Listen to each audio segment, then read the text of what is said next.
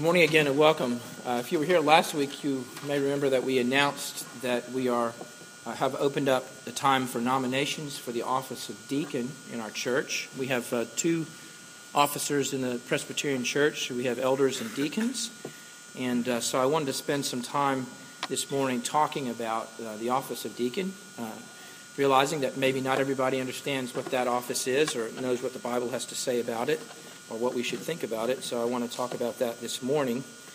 Um, and the place to do that uh, in the Bible, uh, one, the place to start, I suppose, is uh, 1 Timothy chapter 3, starting at verse 8. Um, and so that's kind of where we'll be anchoring uh, the discussion this morning as we think about that subject. Um, if you had been reading through Paul's letter to Timothy, if we had been kind of teaching through a series on that right now, then you would have heard me say numerous times that Paul's main purpose in writing that letter was to encourage and support Timothy in general, but to do so specifically by writing a letter that would help promote the good order and functioning of the church. And so, if the church was functioning well and running well and people understood what their roles were, then that would be an encouragement to the church, but also to Timothy. And so that's what Paul is trying to do in this letter. And the, the church that he's talking to is the Ephesian church where Paul, where Timothy was the pastor. Now, in pursuing that goal of uh, encouraging Timothy and encouraging the church there in Ephesus, Paul began his letter by dealing with the matter of false teaching and false teachers. He kind of wanted to rein both of those in and to guard and protect the Ephesian congregation.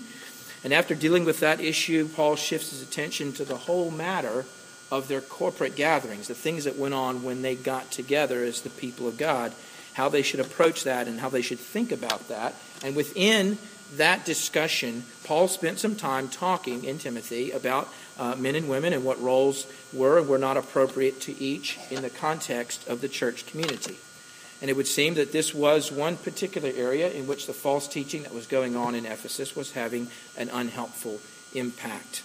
In chapter 3 of that letter of uh, 1 Timothy, Paul continues dealing with the matter of roles in the church, outlining for Timothy and the Ephesians what kind of things they ought to be looking for as they consider the question of who should be set apart for particular positions of leadership and ministry in the congregation. In the passage just prior to the one we're looking at this morning, Paul provided Timothy and his congregation with a list of qualifications for elders.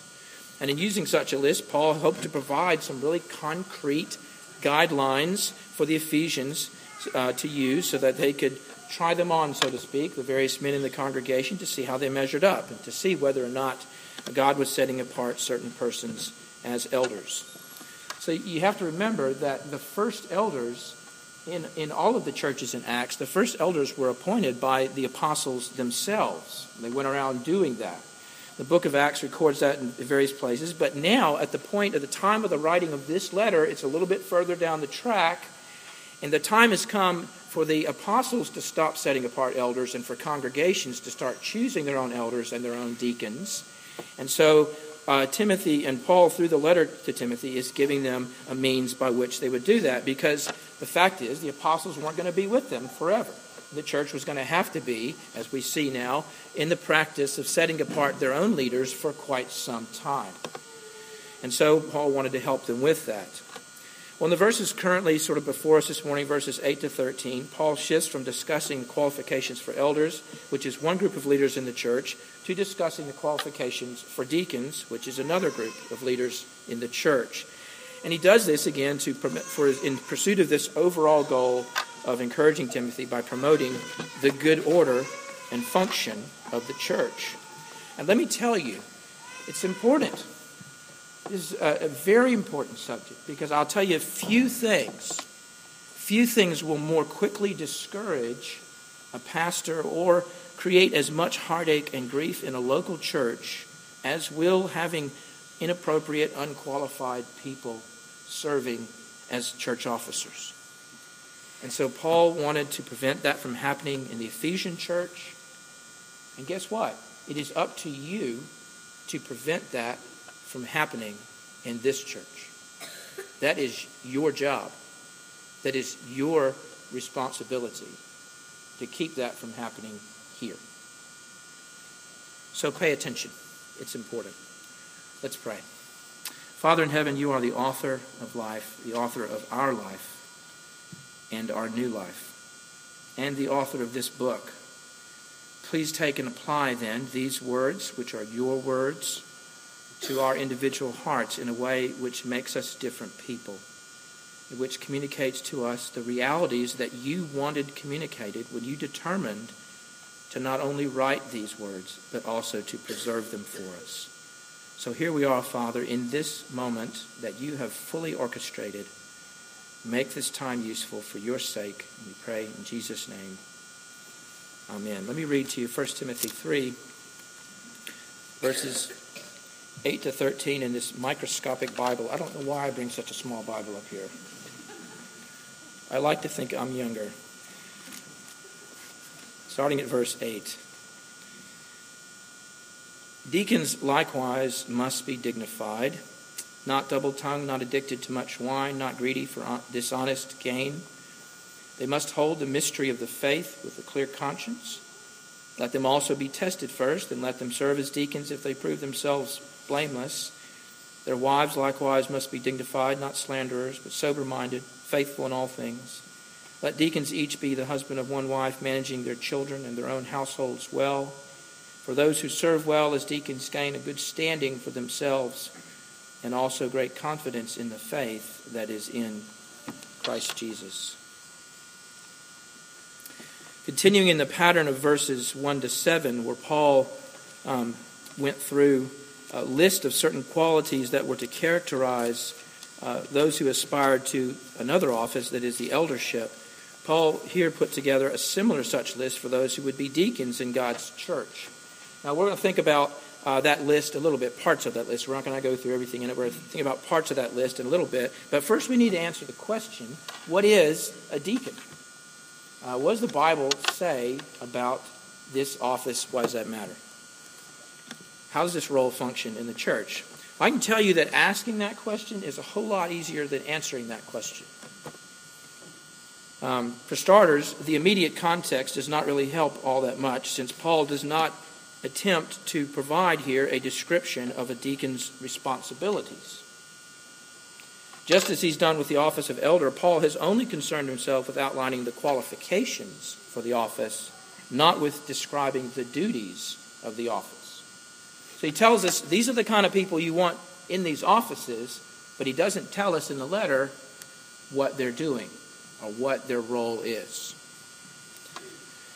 Uh, and so although we can um, draw some conclusions from the qualifications themselves, it would seem from Paul's manner of writing that he's assuming that his readers would already have some working knowledge of what elders and deacons were all about. Clearly, there were already some people functioning in these roles in the Ephesian church.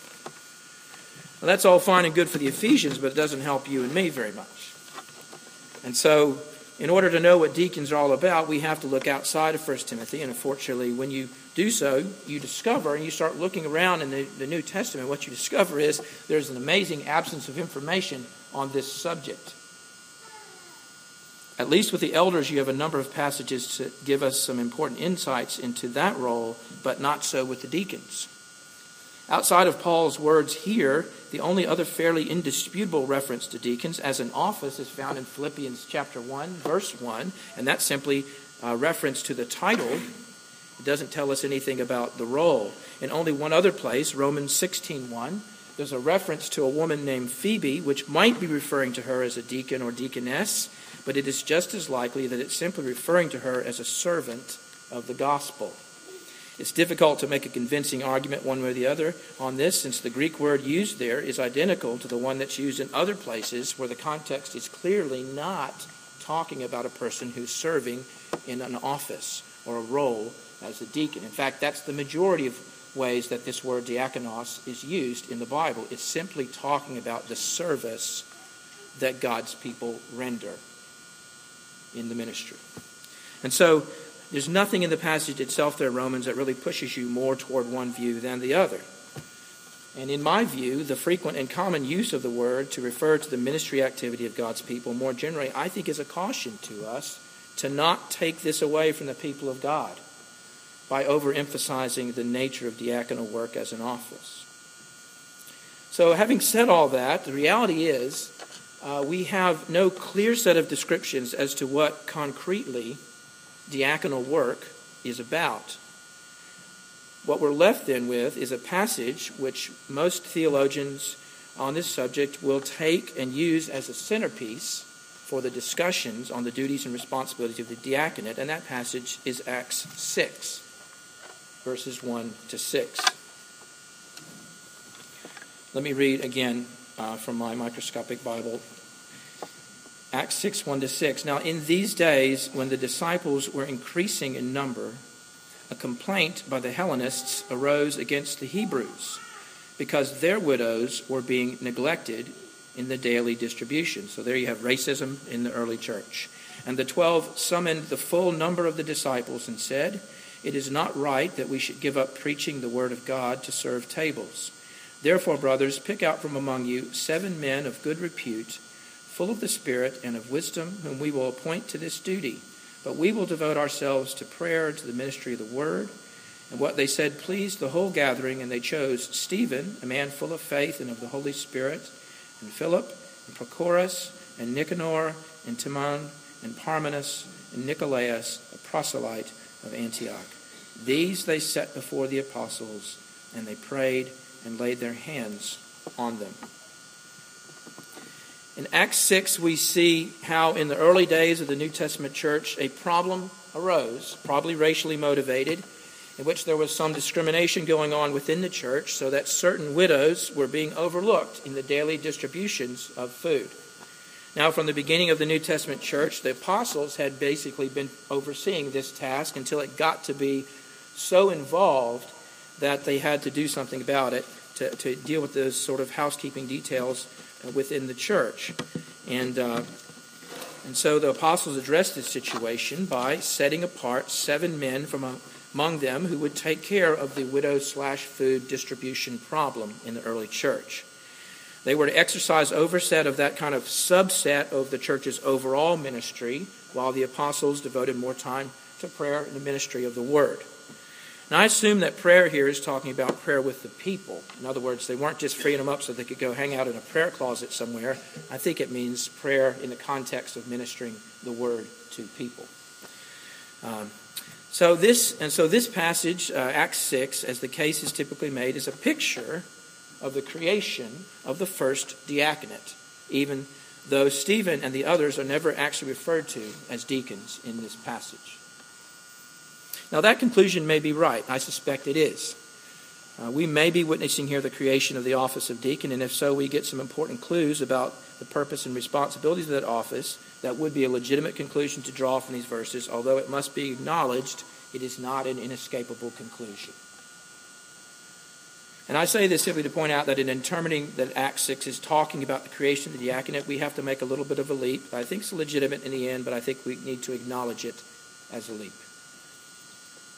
However, if we're going to regard this passage in its immediate context as being pivotal for understanding what is the role and responsibility of the diaconate, then to be fair, we need to be prepared to deal with the evidence of the passage as a whole and not just select portions of it, which I don't think historically has always been the case. The tendency has been, with regard to deacons, to underread this passage and apply some of it, but not all of it. So, assuming that Acts 6 is describing the early development of the diaconal role in the church, what does this passage and what follows from it tell us about diaconal roles and responsibilities in the early church? For starters, we see in Acts 6 two different groups of people the apostles on one side, Stephen and the other six disciples who've been set apart on the other.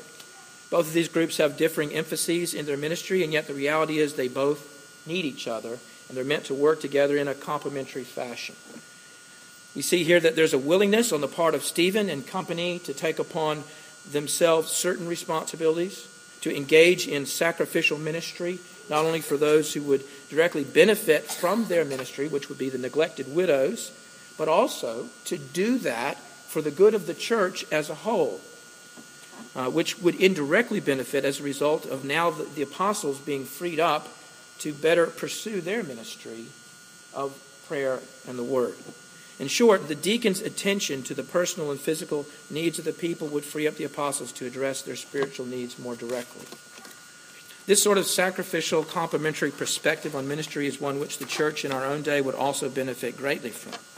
Namely, learning to see that our individual ministries are valuable not only for what they accomplish in themselves, but they're also valuable for the fact that when we do them well, they free up others to do their ministry even better. And so, uh, and free up others to devote themselves more fully to their role within the body of Christ. Uh, this applies not just to elders and deacons, but to believers in general. That's how we're meant to function. See 1 Corinthians 12 and Romans 12. And so, if we're going to try to summarize the ministry of Stephen and his colleagues, we might say it this way the role of Stephen and the others set apart with him was to oversee the personal, pastoral, and practical aspects, right? Personal, pastoral, practical aspects of the church's ministries, including its ministries of mercy, in order that needs might be met and so that those who are given primarily to looking after their spiritual needs might be able to more fully devote themselves to those things for the greater benefit of the church and the glory of God. Now, I think that's a good first attempt at describing what the deacon's role is about, but more, more needs to be said. That definition is not complete, I don't think. We must be sure to notice, and this is where taking into account the whole of this section in Acts chapter 6 comes in, but we must notice that while it was part of Stephen and company's role to protect the apostles' ministry of the word and prayer, this does not mean that Stephen and company were not to have their own ministry of word and prayer themselves. Indeed, it's instructive to note, if you read on in Acts, that as soon as he's been set apart for this diaconal ministry, right, Stephen is shown to be performing signs and wonders amongst the people. And he then goes on, Stephen, the deacon, mind you, to deliver the longest recorded sermon in the book of Acts.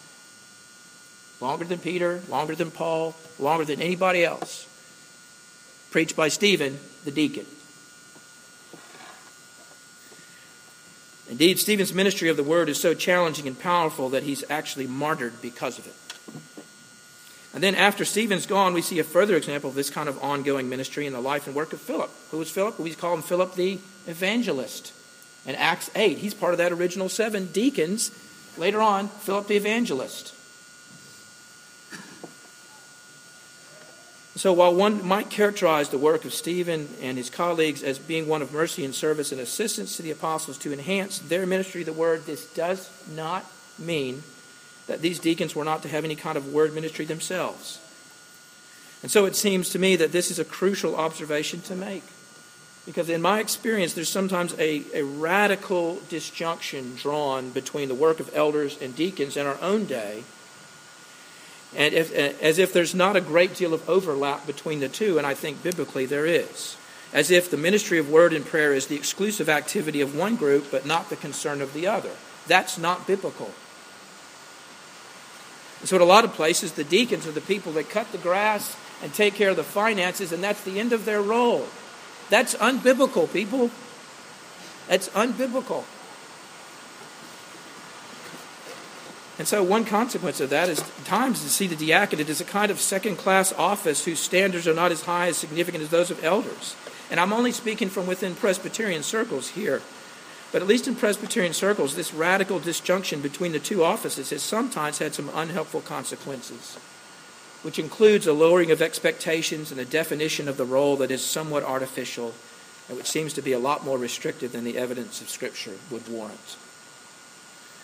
If in the New Testament, if indeed Stephen and company are the first deacons, then they are deacons who are quite active, not just in practical ministries, but in ministering the word to others through teaching and personal evangelism, as well as through deeds of love and mercy.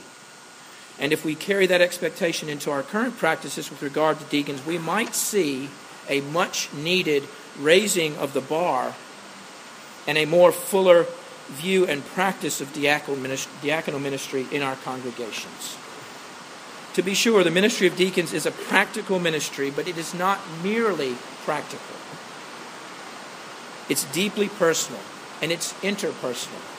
It's concerned with meeting real needs within the body of Christ and within the community. It's concerned with working cooperatively and strategically alongside others in the congregation, especially the elders, so that the ministry of the word and prayer can be enhanced. And yet it does not see the ministry of the word and prayer as the exclusive domain of the elders or even of the deacons for that matter, but that's another sermon for another day. Can you still hear me?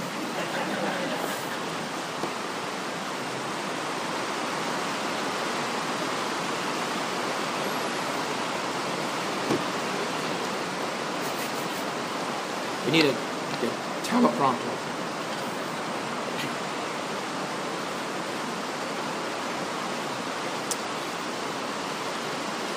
Now, with all of that in mind, I'm going to move ahead. With all of that in mind, I want to think just for a few minutes about some of the qualifications that Paul has listed here for those who would serve in this capacity. And as you look at the list, you'll notice there's a great deal of overlap between the things said here and the things that are said just prior to this in verses 1 to 7 about the elders. For example, Paul says that elders are to be respectable and that deacons are to be dignified, talking about the same thing, I think, basically. The sort of dignity being talked about here is not concerned with how one might be regarded by polite society or whether a person possessed certain social graces. It's not that kind of dignity. Rather, the dignity he's speaking of is concerned with personal integrity. It's specifically talking about a person's self mastery. In fact, probably the best way to define what Paul means by dignified is to look at what immediately follows in verse 8. By dignified, he means someone who is not double tongued, not addicted to much wine, not greedy for dishonest gain. That's what he means. Now, what is that all about? Well, not being double tongued is a reference to a person's speech, obviously. In our own day, we refer to double tongued people as people who speak out of both sides of their mouth. People who say one thing to one person, something else to another. A deacon must not be like that. He must be consistent in his speech. He must be not be someone who is a people pleaser and as a result caters his speech to whatever will cause him to be well regarded by the person in front of him, regardless of whether his words are entirely true or whether they are consistent with other things he said to other people on the same subject. In short, the deacon must be someone who tries to be a straight shooter with everyone, no matter who it is, standing in front of him. When you think about that kind of ministry, the sort of ministry that deacons are meant to have, this kind of qualification makes a lot of sense, doesn't it? And a person who's deeply involved in the lives of persons in the church as well as the community, and especially persons who are undergoing a time of hardship, a deacon in those situations can be an agent of great help and healing, but he can also be, because of his tongue, an agent of chaos and division and destruction. He's in a perfect position to use his words to take advantage of and manipulate persons and situations if he chooses which is why deacons need to be people who are sincere, especially with regard to their speech. Another aspect of being dignified, as Paul talks about here, involves a deacon's self control in the area of alcohol. Deacon must be someone who knows when enough is enough. It's not a requirement that he need that he be a teetotaler. To be sure, that is the choice that some church officers make, and they're free to make that, but they're not free to impose that choice on others. But if the deacon enjoys wine, he must do so in a way which is self controlled and which is not itself a consequence, an expression of an addiction, which by definition is a loss of self control. A third component of being dignified involves a deacon's attitude toward money. The deacon must not be greedy for dishonest gain, he must not be a lover of money. A person who's captivated by the material things of this world. He must not be a person who struggles a great deal with this particular idolatry. And this too makes sense as you think about what it is that deacons will be doing and the kind of things they'll concern themselves with in their role. They will frequently be involved with uh, monies and with material goods as they are collected and distributed to those in need. They will have access to the church's financial resources, which at times may be considerable, and which would therefore prove to be a great temptation to those who are particularly challenged in this area of their heart. So, one area of qualification for the deacons is clustered around this idea of dignity as a function of a person's self mastery in the areas of speech, alcohol, and money. Another qualification that stands out is found in verse 9. They must hold the mystery of the faith with a clear conscience. What does that mean? Now, the word mystery there, mysterion, is Paul's technical word for the great mystery of God's plan to save his people through the life, death, and resurrection of Jesus. Paul regularly called that, referred to that as a mystery, and he did so because way back when, when the prophets were looking and, pre- and talking about the Redeemer that was to come, but nobody had any idea how that was going to work out, it really was a mystery. How was God going to send this Redeemer? How he's going to work out that salvation? And so until Jesus showed up, it was a great mystery how God was going to pull that off. But Jesus came and God actually did pull it off. And so that is the language that Paul uses to refer to basically the gospel. And so what Paul is saying is that deacons need to be sound, biblically grounded, solid people who have a deep understanding of the gospel and its implications for life and ministry. Again, when you think about the kind of things that deacons are supposed to be involved in, then this kind of qualification makes a great deal of sense, doesn't it? A person who's engaged in practical, day to day, interpersonal ministry, who's with people when they're hurting and needy, that person will have a great opportunity to talk with others and will be in a unique position to help people see their life and circumstances, as messy as that can be, but to help them see those things in the light of the gospel. But he won't do that if he's not grounded deeply in it himself. And he won't be able to do that. Persons in those situations where people are hurting are going to get asked tough theological questions. Deacons need to be prepared for that too. So it's vitally important that your deacons are deeply spiritual persons who are willing and able to carry on this sort of ministry with people, even as they address very practical needs. Pointing people again and again back to the sufficiency of Christ, praying with and for them, that they might see and believe that sufficiency is truly their possession now in and through the gospel. Now, there's other qualifications here. There's uh, the, the one that uh, is is a probably the most challenging statement in this section is verse 11, where the question is whether or not, exegetically, is Paul referring to uh, the wives of deacons in verse 11, or is he referring to women who are serving as deacons or deaconesses themselves? The translation I read to you has taken the view that he's referring to the wives of deacons. Uh, that is the position of the PCA, our denomination. That is the position of this church with regard to that. There are good, strong arguments on both sides of that issue, how to read that passage, uh, and I would be happy to talk through that with you. If you have questions about that, I can tell you what the strong arguments are, and uh, we can have uh, a great time debating that together. If you'd like to do that, please track me down. We'll get some coffee and we'll have a good talk. Um, and you might convince me, who knows? And so, uh, but but uh, that's uh, there there's also some other th- important things said in verse 12. I don't want to take you through everything, but I want to tell you what to do with this list now. I want you to go back and read it. I want you to think through the things that have been said, read through the whole passage, but then you get to the point of asking the question well, what do we do with this? What do you do with a list like this? And the answer is Cinderella. Cinderella. You know the story? The uh, unfortunate apparently beautiful waif who uh, has all these cruel people around her gets an invitation to the ball from her fairy godmother who has limited powers because she can only create things that last till midnight. It's always puzzled me. I don't get that. Why couldn't she do it any further? I mean, really? She's like in school. She's in training. She's like a fairy godmother apprentice. I don't know.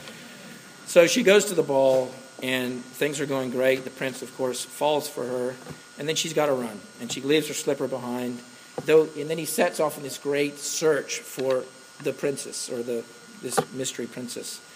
And which you know, think about it. Back in the day when the story was set, they didn't bathe every week back then. You know, that's that's some commitment there, going around smelling the feet of a lot of people. And uh, it always puzzled me too. Why is he just trying on a shoe? Is that it? He's not even looking at them. He's just checking out the feet. What's that? It's a very weird story. I don't get it. Um, but here's the point of the story about Cinderella. You try the shoe on. If it doesn't fit, don't wear it. If it does, it's your shoe. You need to wear it. That's the point.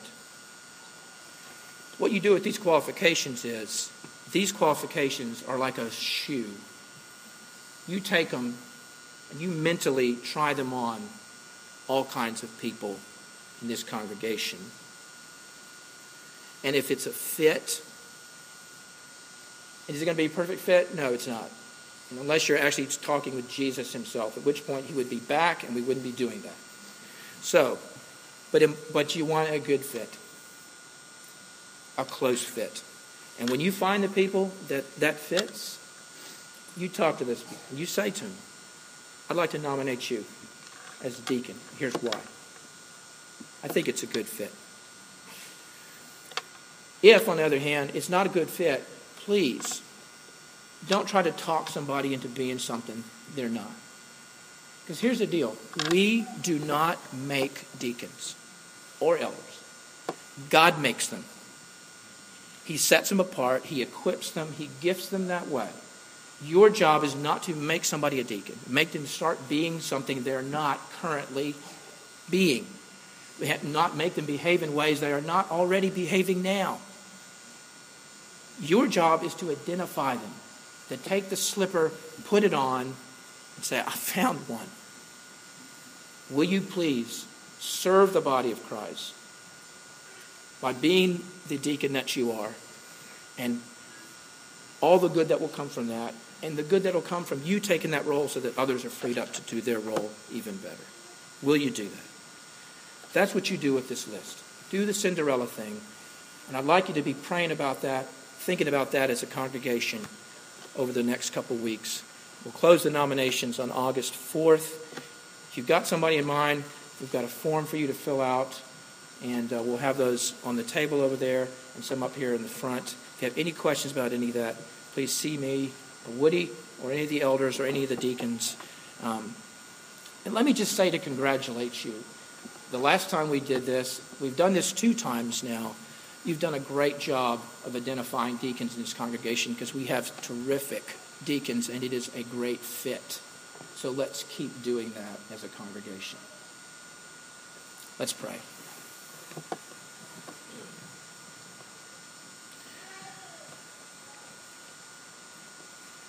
Father in heaven, thank you for not um, leaving us to our own devices to invent criteria for what kind of person would be good to serve in this role. Because we'd have a million different answers just in this room. Uh, thank you for telling us the ones that matter the most. So now help us to use these things you've given us in the way that you intended. Help us to answer this question Do we have others that we need to set apart here? And if so, who are they? Make that clear to us, Father, through this admittedly human, admittedly fallible process, but work through it nonetheless for your sake and for the good of your church and for the good that will come through that. we pray these things in Jesus' name. Amen. We'll now take up an offering for those who want to support the work of this church and ministries through this church. And um, you want to give and support that, please do. If you're visiting here, we don't expect you to give. Uh, we are glad that you're here. You can if you want to, but nobody's expecting it. And we're just glad that you're here with us.